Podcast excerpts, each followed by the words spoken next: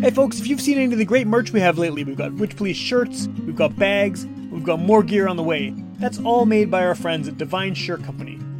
Whether it's screen printing or embroidery, heat press vinyl, or graphic design, Divine Shirts is the place to go for your band merch. They've been doing some of the best stuff from the best bands in Winnipeg and beyond. And if you're looking to get some merch made, head over to divineshirtcompany.ca or follow them on Instagram and tell them Witch Police Radio sent you. One of our colleagues, Sam Thompson, who, um, if you saw him, you'd sort of right away assume he was a hippie. Get up your ass and get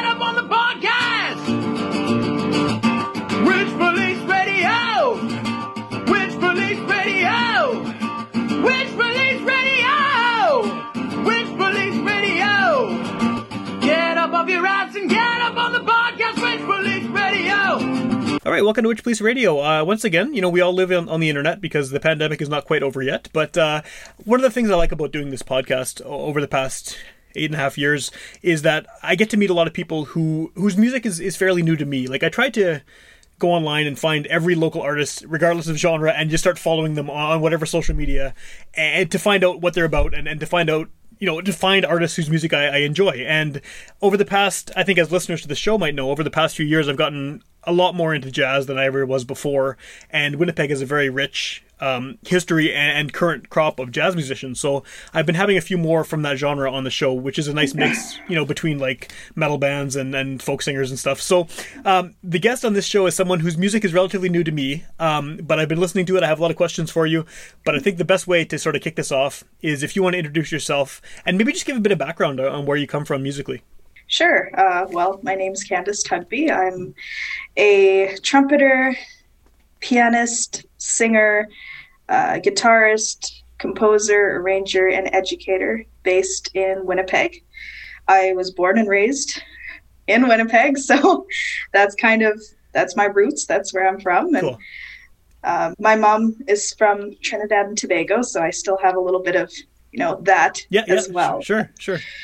Well, one of the things that, like what you just mentioned, is you're kind of a n- not just a, one instrument. I mean, I noticed that from watching your videos and listening to some of your stuff too. Uh, at first, I thought you were a trumpet player because I, you know, uh, first kind of interaction with your social media, and then it's like, oh no, wait, it's not just trumpet. There's, there's piano and there's vocals and there's guitar. I guess where does that sort of multi instrumentalism come from? Did you have one instrument that was sort of always your main focus, or have you always been sort of able to to play around with all these different sounds? Well, I was, uh, of course, like every kid, I was singing when I was little, you know. Yeah. I used to sing on the bus. I probably drove people insane.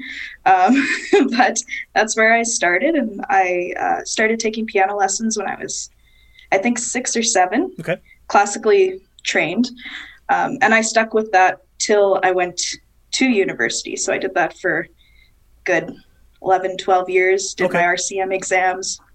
So that was something that was always uh, very much there. Um, when I was in grade six, I guess I started playing trumpet in band, and uh, I it, it's it's a hard instrument to Yeah, play. no. Yeah, yeah. And uh, you know, I I did that, but I played a lot of piano. In fact, um, I was homeschooled. I guess I should mention that.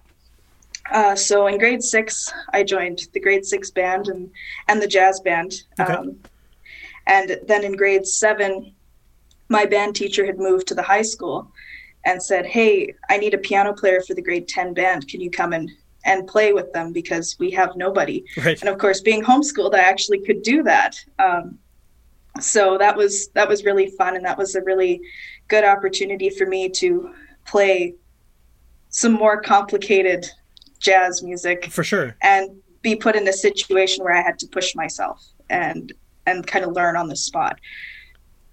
So I continued playing trumpet for uh, throughout uh, middle school and high school, and in grade twelve, I went back to uh, the high school to play in the jazz band, Okay. and uh, that's where I first uh, really met Derek Gardner, my my trumpet prof from the U of M. Um, I'd seen him in passing at events and things like that, but we never really talked. But Okay. he came and did a master class for us, and afterwards I said, you know, I'd really like to take some trumpet lessons with you because I had not taken trumpet lessons up to that point. Oh, really? Okay. You're self-taught? self-taught. So It seems like a hard "Yeah, one to self-teach. I mean, like you know, Uh, a lot yeah. of people self-teach guitar or bass or something like that. You know, and you know, because you can play a few chords and you got a song. But I mean, trumpet, yeah, that's a that's a bit of an Yeah. unusual one to do to learn on your own. Definitely. I, I mean, obviously, I learned in band and things like that, but to say take private lessons, I hadn't done that yet. Yeah. So, you know, Derek is just the sweetest guy, and he's like, "Yeah, come on down. We'll do we'll do a lesson." And I went there, and I said, "You know, I'll pay you." He says, "No, no, no. Yeah, I'm, I'm going to give you a free lesson." I'm like, Awesome. "Okay, good." So I expect like an hour, half an hour, an hour. Three hours later, we're still sitting there and we're playing and we're listening to music, and you know, um, that just really inspired me at that point because I had I loved jazz. Yeah. I didn't know how to improvise. That was a big thing for me.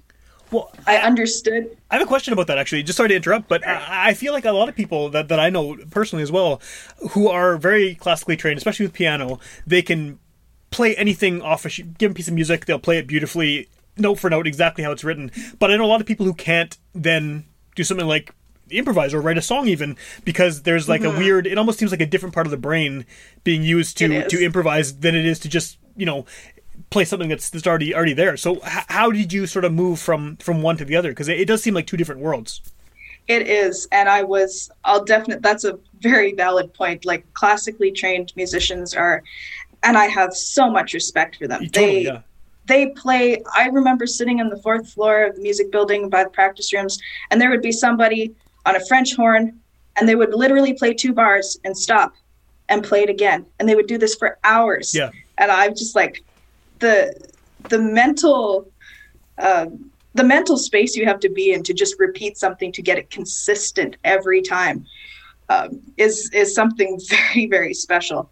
Um, that being said, as you said as well, it's very hard to improvise um, because your brain's like, I need something in front of me. Totally. You can't. So that was really hard for me, and I had listened to a lot of the music. Like I was very, I I knew what it sounded like, but I didn't understand the theory and the harmony that was involved for me to make a successful solo. Yeah. And so, I mean, I owe so much to Derek. He he gave me lessons every week. We'd do two, three hours every week, and um, we'd do listening. He'd, you know, quiz me on my theory. He helped me maneuver changes. And so the first year I auditioned to the U of M, I didn't get in. Okay. Um, they only accept like two or three trumpet players a year. I think there were like eight or nine the year that I auditioned. And honestly, I didn't deserve to be there. Like I just, I, I wasn't there yet, but it was something that I wanted to do. And I said, you know, this is, I want to be in music, but I don't want to play classical music Yeah. anymore. Um, not as a career anyway. I still do play, but um, not to that extent and that intensity. So I did my interview and I told them I, because they do a panel afterwards and they kind of talk to you, find out about you and, Yeah. and who you are. And I said, you know, if I'm not, if you don't accept me this year, you're going to see me next year. I told them. And sure enough, I didn't do it, make it the first year, and I took another year of lessons with Derek. I did some U1 classes, you know, because my mind was set on that. Yeah. And the second year, I did my audition, and I did get in. Nice. Um, but I did tell them, I said, you know, if you don't accept me this year, you're going to see me next year. You're gonna you're gonna get sick of me. You're going to have to take me Eventually, yeah, yeah. That's awesome. and so hopefully that uh, that drive and was also visible to them. Yeah. Um, but yeah, it was just I, the first time I really listened to big band music. That's where I started listening to jazz. I was like, this is like whole other level of energy, Yeah. Yeah. um, and that you know that just kind of pushed me. I was like, this this is what I want to do. I don't know how I'm going to get there, but this is what I need to do. And um, Do you think that, that Derek saw some saw that in you that this was that you were obviously like had that desire to to be able to do that however it, it would end up happening? Yeah, I I definitely think so because I mean I was obviously listening to the music. I wasn't just somebody who's like, yeah, I want to do this Yeah. jazz degree. And Yeah. I was like, no, I really, really want to do this, and I just don't know how. Like being in a classical world, everything's given to you on a sheet, and I got to say my sight reading skills are pretty good because of it, especially on piano. Because when you do those exams, like Yeah. they're you get massive sight reading pieces to do. So you train to do that. Um, but yeah, that whole concept of improvisation, I just, I didn't know how. Yeah. I just did not comprehend how people were able to make a solo. How long did it So- take to get into that mindset to be able to actually successfully do that? Oh boy. You know, I don't think that I really started making solos that I would say I'm even slightly proud of till maybe my third or fourth year of university. Okay, Like okay, I worked really, really hard, but I just like I had I always had this kind of mental block up there, you know? It was very I had to start realizing if you make a mistake, it's not a mistake. Figure out how to get out of it. It's never a mistake. Um, and that's something I do with my students, even if they're doing classically trained, I make them improvise from day one cool. um, I'm like, no, you need to understand this concept because if they get stuck in that box, the musicality gets lost. Well, and you probably lose a lot of kids who would have potentially been great musicians too if they if they just get kind of fed up with it because they can't they get you get stuck with something that's pre-written, right? Mm-hmm. Well, even some of my older students, I had a student who was in her 60s, Okay. and I said, You're going to learn to improvise. And she just looked at me like, Ugh. and I said, You know what? You're doing this for two minutes. You don't have to like it, but we're going to do it. And we did it. And a couple weeks passed, and I didn't press her because she was like really kind of tense about Yeah. it. And a couple weeks later, she comes to the lesson. She's like, Can we try improvising again? You know, So then she was like, Wait, I can actually, you know, do something with Yeah, this yeah. And, and create something. And that's the one thing that I just love about jazz is that there's so much spontaneity. Um, it's not scripted like an orchestra. You you never know what's going to happen next, and you have to try anyway to respond to what's happening Yeah. around you. And that's that's exciting. It keeps you on your toes. You're not just sitting there counting. Oh, I've got 64 bars of rest till my one note. You yeah, know, yeah. you have to be paying attention, even if you're not soloing or playing, because maybe you have to do backgrounds. Maybe you, you know somebody starts playing backgrounds, you got to join in. So you can't check out for a minute.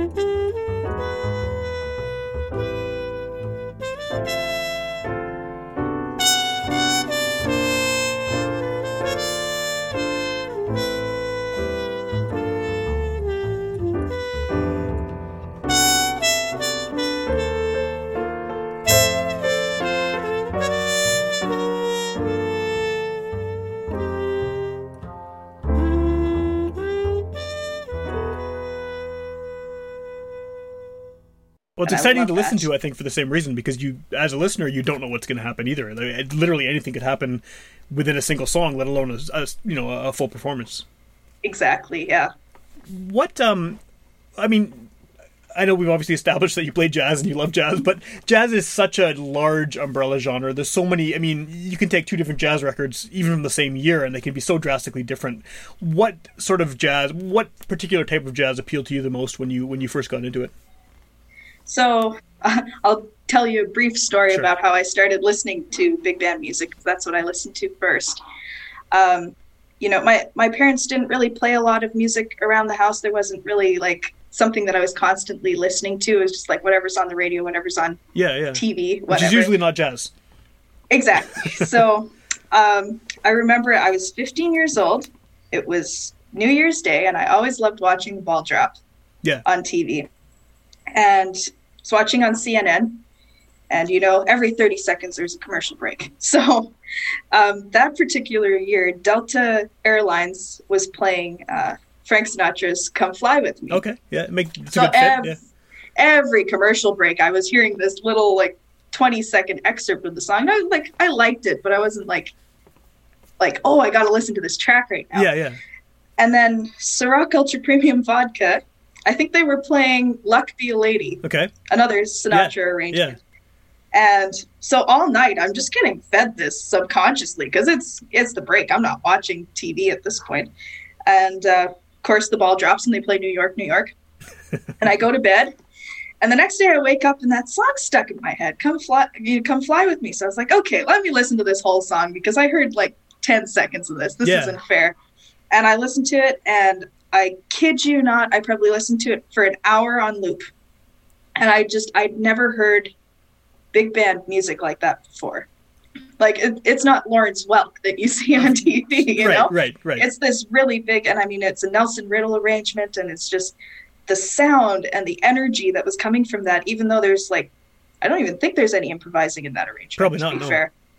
Um, but I just I loved that sound, and I was like, I listened to it for an hour, and then I thought, okay, well, I'll, I'll download, you know, "Luck Be a Lady" because I heard this one last night too, right? And I probably listened to that for like an hour, okay. and then I was like, okay, well, I like Frank Sinatra. Let me download. so I started downloading albums. And um, I used to listen to them while I did my schoolwork because I was homeschooled, right? So Makes sense. Yeah.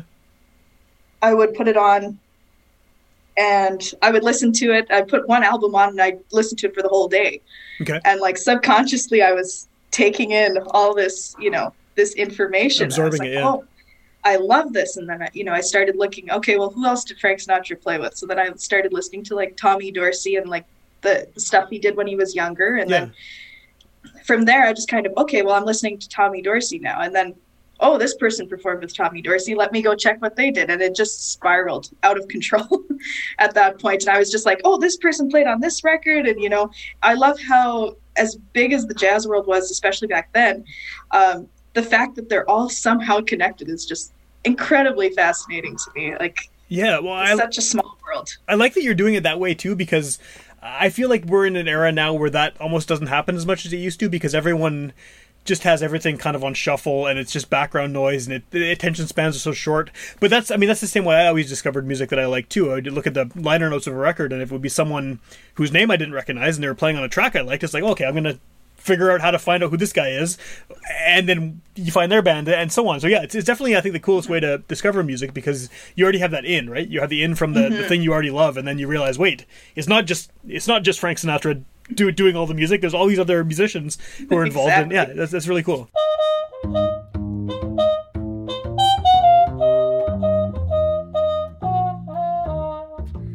I don't want french fried potatoes, red ripe tomatoes. I'm never satisfied. I want the frim fram sauce with the ossifay, with shafalfa on the side. I don't want pork chops and bacon. That won't awaken my appetite inside. I want the frim fram sauce with the ossifay, with shafalfa on the side. Now a girl, she's really gotta eat, and a girl, she should eat right. Five will get you ten. I'm gonna feed myself right tonight. I don't want fish cakes and rye bread. You heard what I said. Waiter, please serve mine fried. I want the frim fram sauce with the ossifay with shafalfa on the side.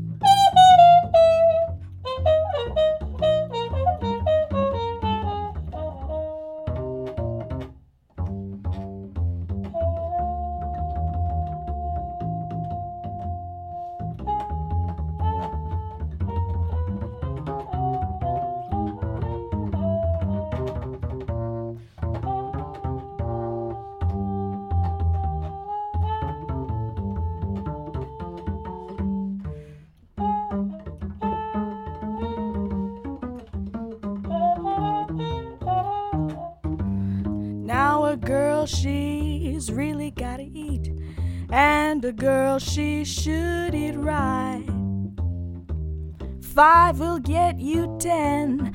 I'm gonna feed myself right tonight. I don't want fish cakes and rye bread. You heard what I said. Waiter, please serve mine fried. I want the frim fram sauce with the ossifay, with shafalfa on the side. With shafalfa on the side. With shafalfa. Now, if you don't got that, just bring me a check for the water.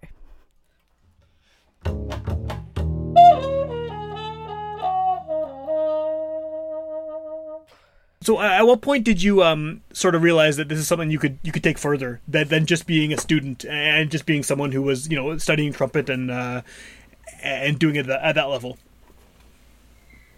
So, so you mean like from university? Yeah, like a- as an actual musician, I mean, like you know, because Yeah. a lot of people, you know, a lot of people go to go to university for for whatever they're going to, and they often don't end up pursuing that as a career for whatever reason, right? And I mean, music is no different than uh, philosophy or whatever else, right? I mean, people study it, they like it, they're really into it, and then sometimes life changes happen. Sometimes they, they for whatever reason they don't pursue it.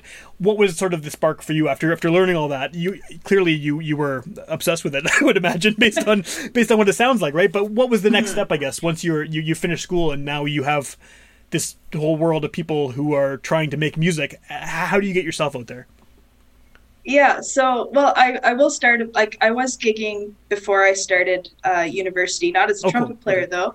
Um, Ron Paley took me under his wing, Cool. and you know another person who's just been so instrumental in in my establishing a career and getting the confidence to actually do this. You've had a lot of Um, like really successful, well-known mentors here. Eh? It's, it's like you're just meeting the right people at the right times.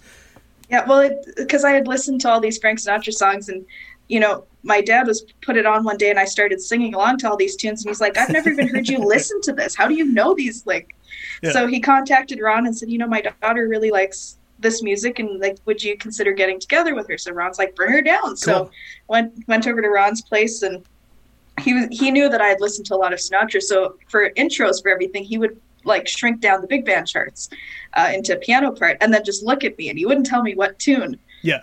Uh, it was that he was playing, and I'd start singing, and he just kind of, okay, well, that's a one off. So he'll do another one. And then I think we probably played for like an hour, and he's like, How do you know all these songs? Yeah. You know? And from that connection, I mean, I played at the Lyric Theater. I used to play with him at the Palm Lounge a lot. Cool. Um, I've hired him for my own gigs.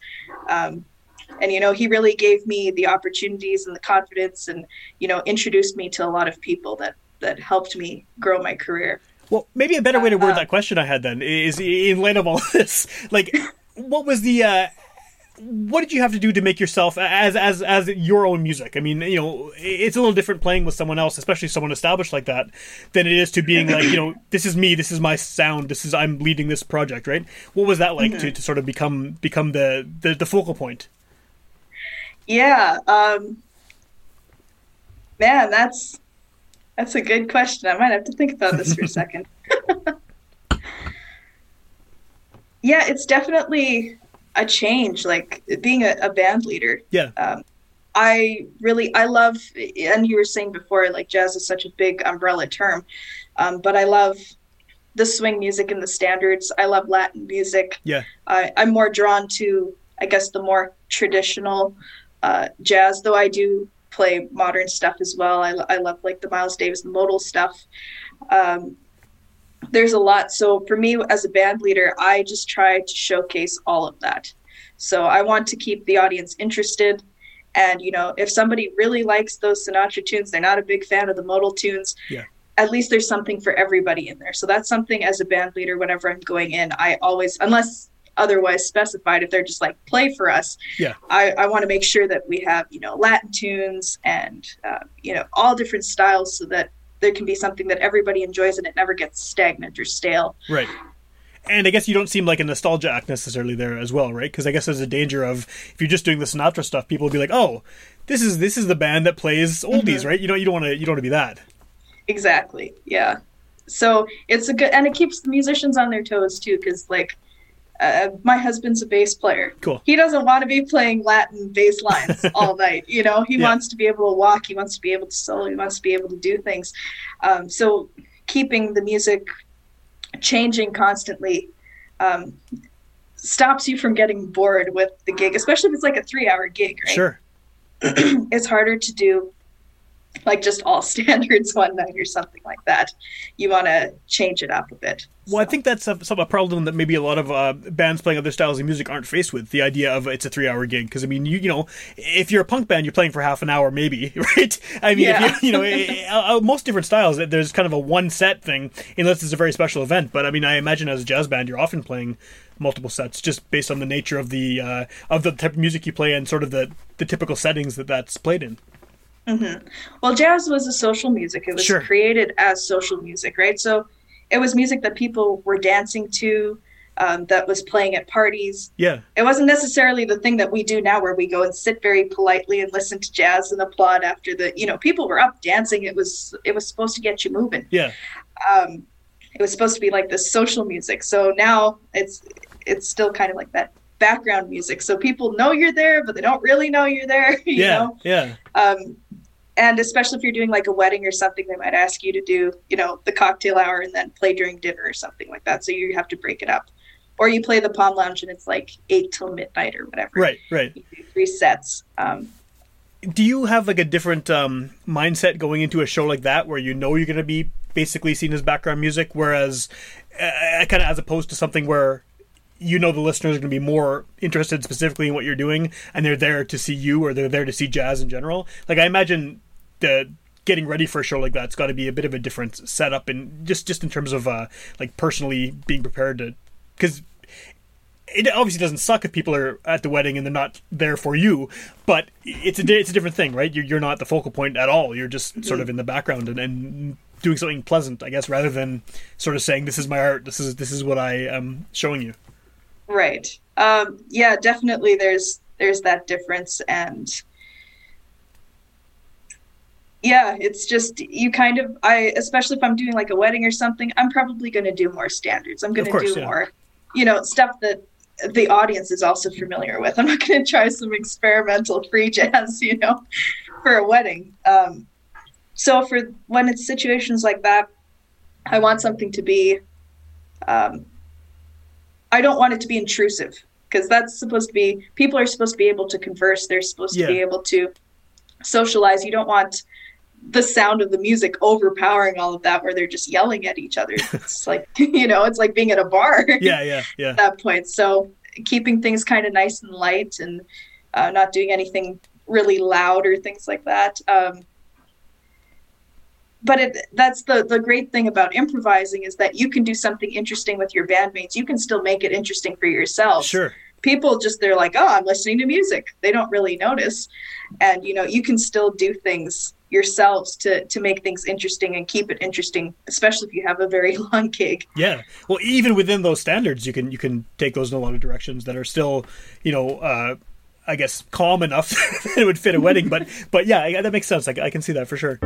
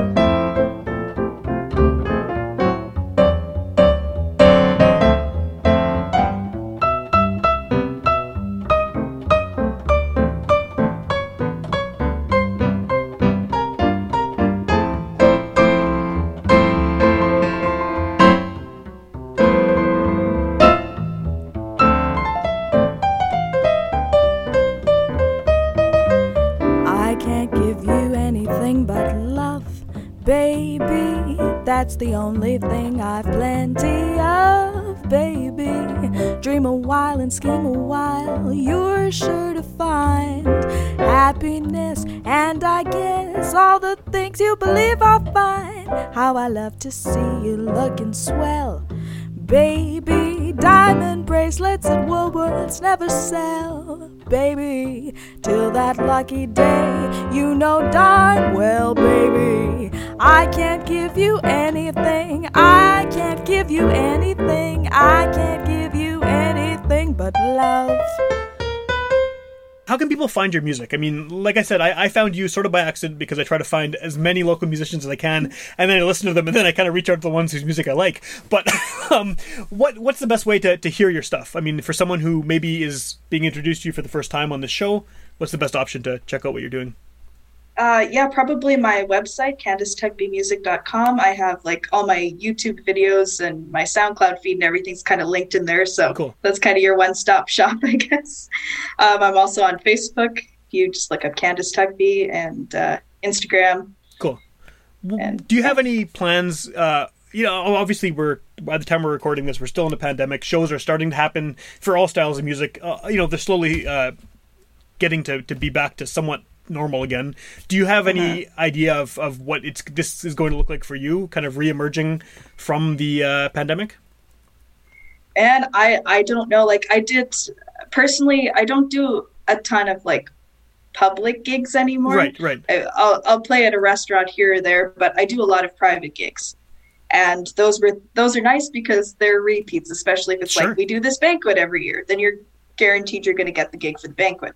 Um, so all those things have kind of disappeared. So until, like for me especially, until those things are starting to happen again, that's going to be when I start, you know, getting back to some sense of normal. Yeah, yeah. Um, but yeah, it's been it's been rough. I did a, a virtual duet last summer um, with Benny Benack III, a trumpet player and pianist and singer as well oh, cool, cool. from New York City, and we did this long distance virtual uh, duet. So I've been trying to do more things like that, and you know, taking lessons because right now there's some fantastic musicians who aren't on the road, and Definitely, they, yeah, they're yeah, like, yeah. "I'll teach," and I'm like, "When's the when am I going to get a chance to study with you ever?" Like Right. this is insane. So I'm trying to take advantage of those opportunities. I know that that sounds bad. I'm taking advantage No, of no, their no, misfortune, but, Yeah, You're right, though. I mean, I think that, that this time of everyone being locked down has, has actually opened up a bunch of things that, you know, it's not ideal, but ways to create or to, to learn,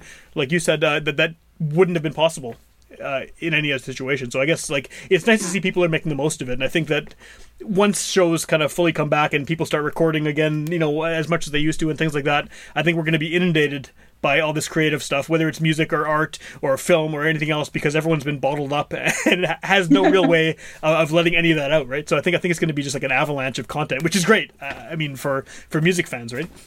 oh, exactly. And I've also been working um, in the film industry the past couple months as a music consultant for um, one of the CBC miniseries that's coming out in February. Yeah, I saw, I saw that on your on your bio. How how did you get that? Uh, actually, Derek. Oh, nice, nice. I mean, man, he looks out for me. I'll tell you.